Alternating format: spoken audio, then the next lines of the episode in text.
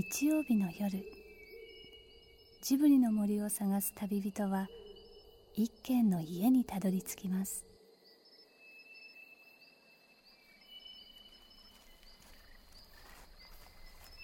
ジブリの森のラジオの川のほとり。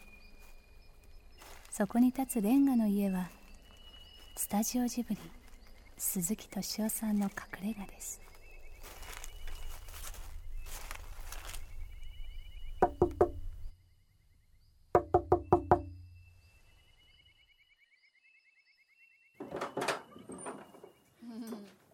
早く。あのーカプセルの担当からジブリへっていう華麗なる転身をしたんだから。華麗なる転身をしたうち早く。華麗な失礼します。久しぶりなの？あ久しぶりですね、うん。今ジブリで何やってんだっけ？えっ、と映画の宣伝です。あのライブラリーのねはいはい。バッタ君とかあはい。ああいう。海外のアニメーションの。そうだよね。それ知ってた？今そういうのやってんの？うん。ちゃんとできるんですか？うちははい。中田君たちに会ったのは、はい。えーっといつの2001年えもうそんな経ってんだ。2001年あがそんなに？CD デビューは2001年ですか？デビューです。ですよね。うん。今日久しぶりなんだよね。いや今日久しぶりですすごく。そうだファーストの時はフもうァーストの時一緒にはいやってました。あ最初最担当だった初からですんだよね。担当だったんです。ヤマハとして、はい。うん。何年やったの？5年ですね。5年？あ5年？もやったんだ。ちょっと忘れ2 年ぐらいかと思った。ねねあそっかそっか。なんでヤマハなんでヤマハからジブリ行ったんだ？行ったの？ちょっと待ってそれいやが好きだったと。カプセルより。そういうこと言っちゃいけない。ちょっとなんでひどいね。ひどいですよね。新しい春はいつも懐かしい春です。川べりの道に桜の花が咲き始めた夜。恋愛では懐かしい人たちが再会していましたカプセルの中田康隆さん越島敏子さんそしてかつてカプセルのマネージャーだった今はジブリの内野智美さん。そんなカプセルの活動をサポートしてきたヤマハの佐田美穂さんも加わってジブリ汗まみれ。今週は桜の森の音楽屋は多分新しい音楽もいつも懐かしい音楽です。これであのプロモーションビデオの中に中田君の名前をどうやって出すかではい。イチと揉めたよね。そうなんだ。揉めただってるかっていう。ことでなんか夜中に鈴木さんと話をした僕呼び出されたんですよ。いやいや。午前3時ぐらいに。そんなことないですよ。ね。あれあそこなんだっけ三宿だっけあれ。デニスあそうそうね。でもあの時俺とあれだよねうちと二人きりだよね。佐田さんも行って三人だと思う。ささみだっけ、はい。俺二人きりだって記憶してたんだけど俺で強行なんだよね。何が話題だったか忘れちゃったんだけどでその強硬さを見ててねあジブリに来るといいかなと思ったのよ。俺は敵に回すんじゃなくてね味方にしようと。それでジブリに来てもらったんですよね。そういういきさつなのよ。それで強気だねプロモーションビデオの方は百瀬それから中田君のコンビであの映像は百瀬が作ってこれで音楽はあの中田君の方にやってもらう。 NEXUS 2060てか Space Station No. Space Station No. 9。No. 9。最後が空飛ぶ都市計画都市計画そうだとしこれ新しいよね。いいタイミングだったと思いますね。ちょうどだ僕が始めた時は本当カセット MDR とかでピンポン録音とかやってたんで同時に撮れるのを1個ずつが重ねてトラクターなくなったらまとめてまた余ったところに足していくっていう本当アナログでやってたんでシーケンサーとかもなくてその家の中にある空き缶とか叩いたりとかピアノの前にラジカセ置いたりとかして多重録音始めたのが初めてなんでそれからコンピューターでシーケンサーが出てシンセサイザーとかがなお年玉で買えるような値段になったりとか、MD が出て MD トラックが出てサンプラーが出てでパソコンの中であの楽譜じゃなくて音そのものを録音できるようになったりとかっていう時代を一通り通ってきながらどんどんどんどん次から次へと自分が欲しくても買えない機材が出てきてた時期に10代を過ごしてたんで道具だと思って使ってるわけじゃないんですよね。あのなんかやりたい音楽作るために必要だからコンピューター使ってるっていうよりかはコンピューター使ってると一人でやれる範囲が増えるんで自分で支配できるしね。そうなんですよ。だからもしこう今みたいな技術の音楽になったの音楽の関するテクノロジーの発展みたいなのもなかったら興味が続かなかった可能性もあるかなってちょっと最近思うんです。今始めろって言われて今もしもし僕が中学生とか小学生とかで、この全部揃ってる時に始めようと思ったらやれること多すぎて面倒くさくなって始めないかもしれない。面白くないだろうねできないことがいろいろあるから面白くて。そうあこれから音楽が変わるなっていうことをね。それはもう作り方だったんだけれど音楽の質も変える。それはすごい感じた。ねだどうせコンピューター使うんだったらコンピューターを使ってることのなんかそのアイデンティティみたいなものがある音楽にはしたいんですよね。そうだよね。新しい技術革新がそのまま音楽になる、ね、文字擦り切れぐらいシンセサイザー使い倒すっていうかもう文字のところ擦り切れて読めなくなるぐらいボタン押してたんで自分が買った機材で全部なんかそれがすごいモチベーション維持になってたかもしれない。それはもう「ライアーゲーム」っていう映画とね同じですよ。だって古いものを現代の技術で新しくするのはみんながやってきたですよね。僕なんか「カリオストロの城」っていう映画をね見た時、一番最初に思い出したのがねえ「無法松の一生」っていう映画でね。その中の有名なセリフがそのまま出てきたからあこれ作ってる宮さんという人はあの映画が好きだったんだなとかね。それこそあのワン「ワンピースっていう漫画を描いてるあの小田栄一郎っていう人に、この番組に出てもらったことなんだけれど原作読んでねすぐ思っちゃったんですよ俺は、年のおかげでね分かるわけ、あこれ昭和20年代にあったある映画の影響とかね、ほん。で本人に喋ってみたらね「分かりました」って言われてね。清水の次郎長の話なんだもん。そうそう彼は今 34? そうすると34歳でそんなもの読んでる見てる人は誰もいないわけよ、そん。でラジオの時にね本当に喜んだわけ。やっと話せる相手に出会えたっつって。僕あのジャンプの「ホップステップジャンプショー」っていうデビューする前のあるんですけど、その時からすげえと思ってました。漫画って僕書いてる人は結構すごいなって思う職業の中の一つなんですけどすごいじゃないですか。すごい。すごさが本当にすごいなって思うんでジャンプずっと読んでたんで。だって全部作るんだよ。職業でいうとすごい兼業だと思うんですそう。よ漫画家さんって。そう。全部だ、だって監督できる人ってつまりってことだと思うんですよ。ストーリーもそこう演出もみんな絵だけじゃないもんね。全部やんなきゃいけない。のお話から。演出から、そう。全て兼業ですよ、う漫画家っていう職業は作品が主役じゃないですか。多くの人は漫画が面白ければいいと思ってると思うんですよ。だから音楽も音楽の曲が良ければそれで売れていい曲だなってみんなが思ってもらうような人たちが増えたらいいなと思うんですよね。そんなこと考えてんな。少ないと思うんですだけれどそれこそ言ってしまうとね昔はみんなそうだったよね。作品だけですよもうそうですよね。その割合がやっぱり全然ダントツ多かったですよね。っていうのが100%だったんだもん。そういうミュージシャン増やしたいなって僕は思ってて。なんかそういうところに結構羨ましいというか、そういうミュージシャンってどういうミュージシャンなの？あのやっぱり作品歌だったんですよ。でそれをたまさか歌ってるのはこの人だ。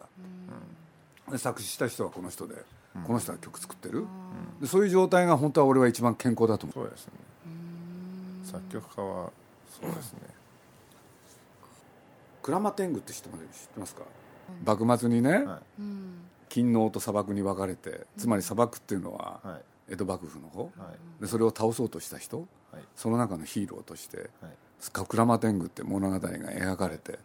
でこれがねまあ戦前戦後を通じて大ヒーローだったんですよ日本で、で嵐勘十郎っていう人がね演じて映画では。でも元は小説なの。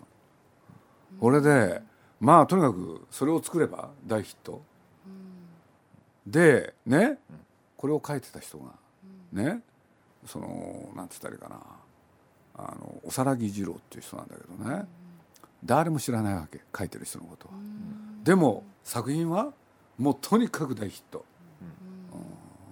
これでこの人はあのねあの実を言うとフランス文学者だったんですよ。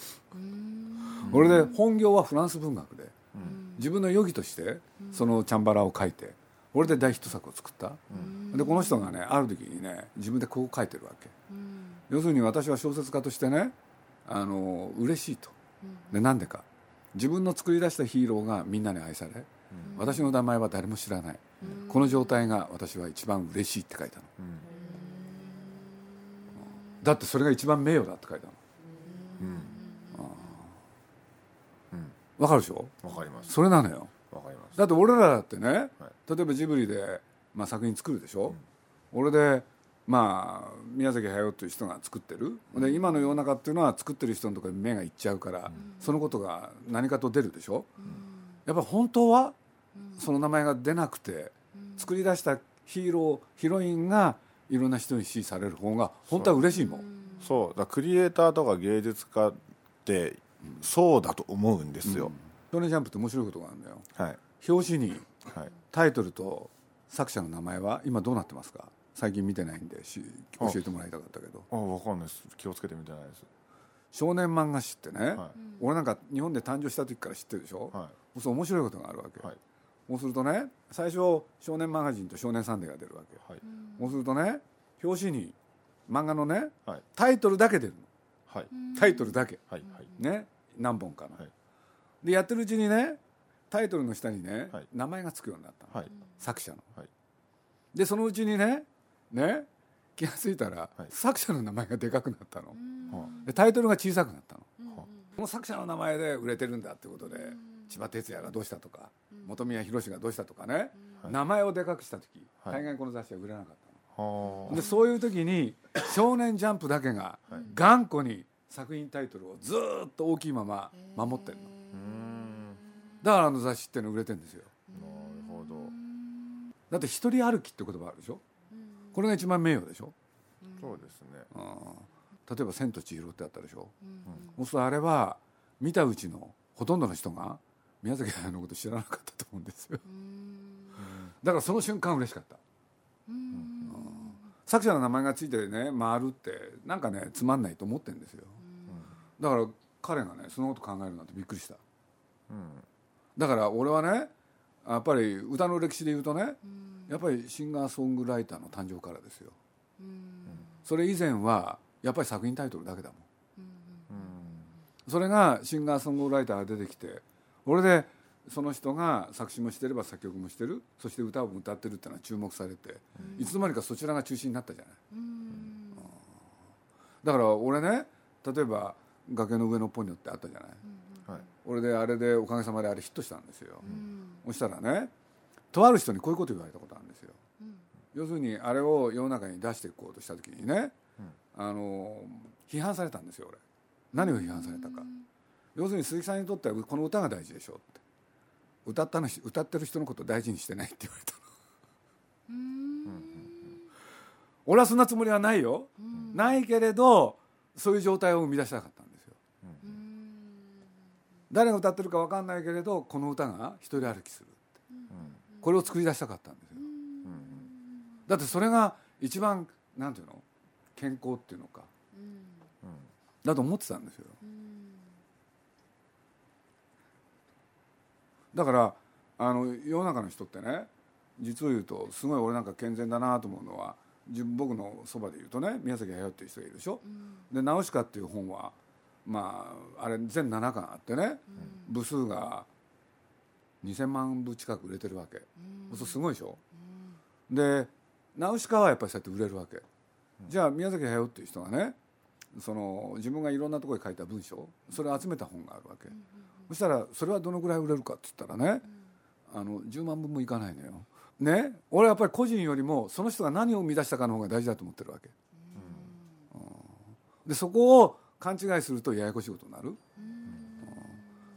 それこそ七人の侍なんてねみんなある時から黒沢黒沢って言い出したけれど、当時なんか黒沢なんてみんな何何も知らないもん、だから作者の名前がどこまで大事かって、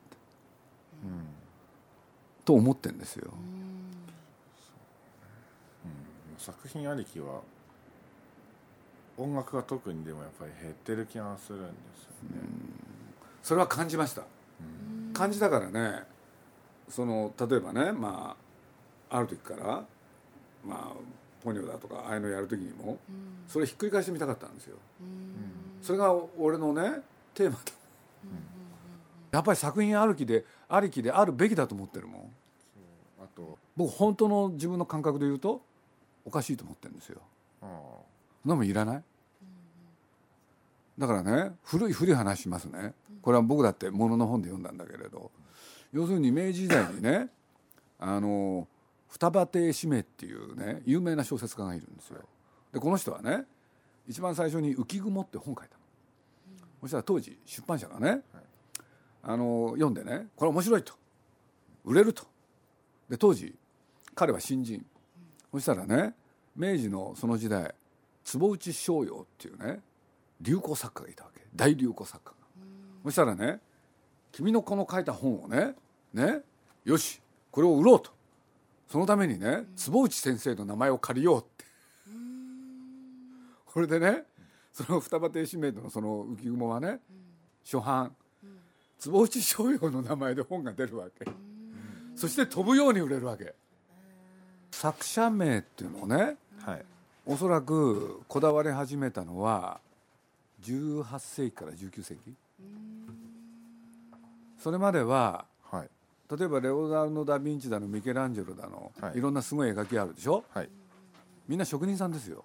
ああ企業名だったってことですか？後の人がすごい人だって言ってるけれど。当時は単にね壁にエンジニア。壁にいる人と同じ。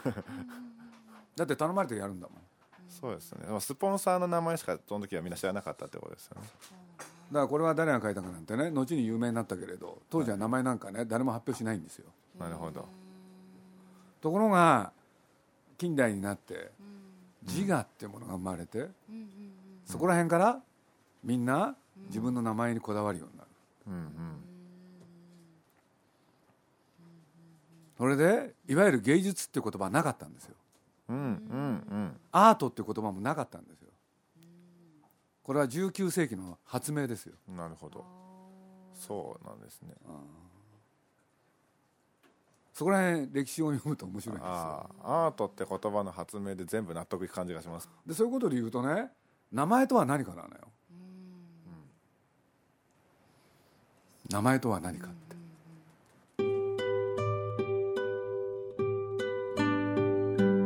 鈴木敏夫のジブリ汗まみれ。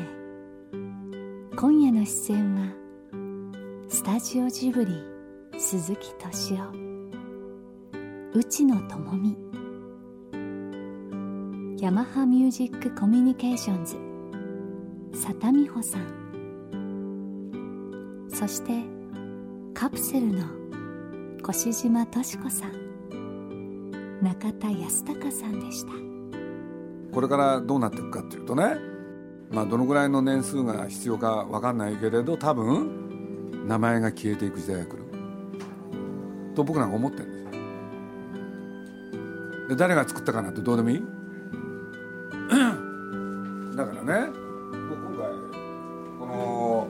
仮暮らしのアリエ」って言って映画やる時にね、普通だったら監督名っていうのはちゃんとでかく入れるんですよ。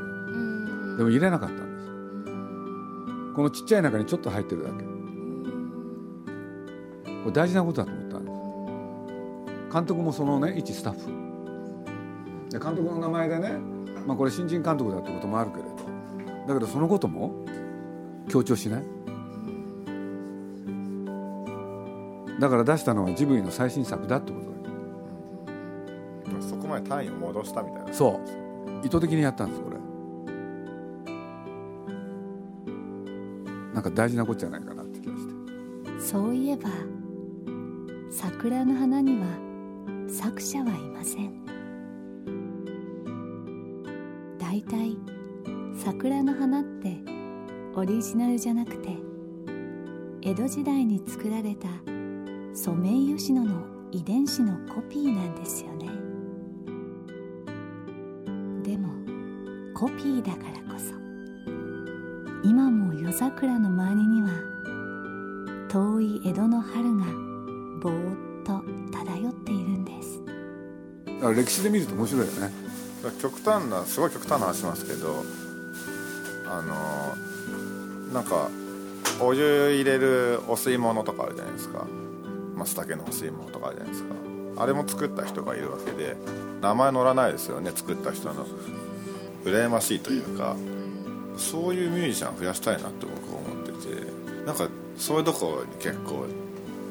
そういうミュージシャンってどういうミュージシャンなんだっけ富士屋の社長になった人って確かあのあれなんだっけあのあれまあまあなんだっけマーマレードじゃなくてなんだっけあのクッキーまあまあクッキー。クッキー？クッキー富士屋のまあマリー。